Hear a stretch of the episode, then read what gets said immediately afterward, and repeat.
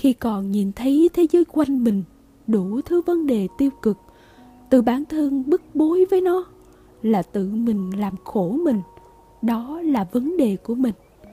Nếu không tự xả bỏ được, để nó đeo bám dai dẳng ghim sâu, thì tự mình chưa biết thương mình vậy.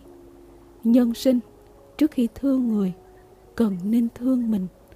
Hít vào, thở ra cũng xong một kiếp ngắn ngủi hà tất phải phiền lòng.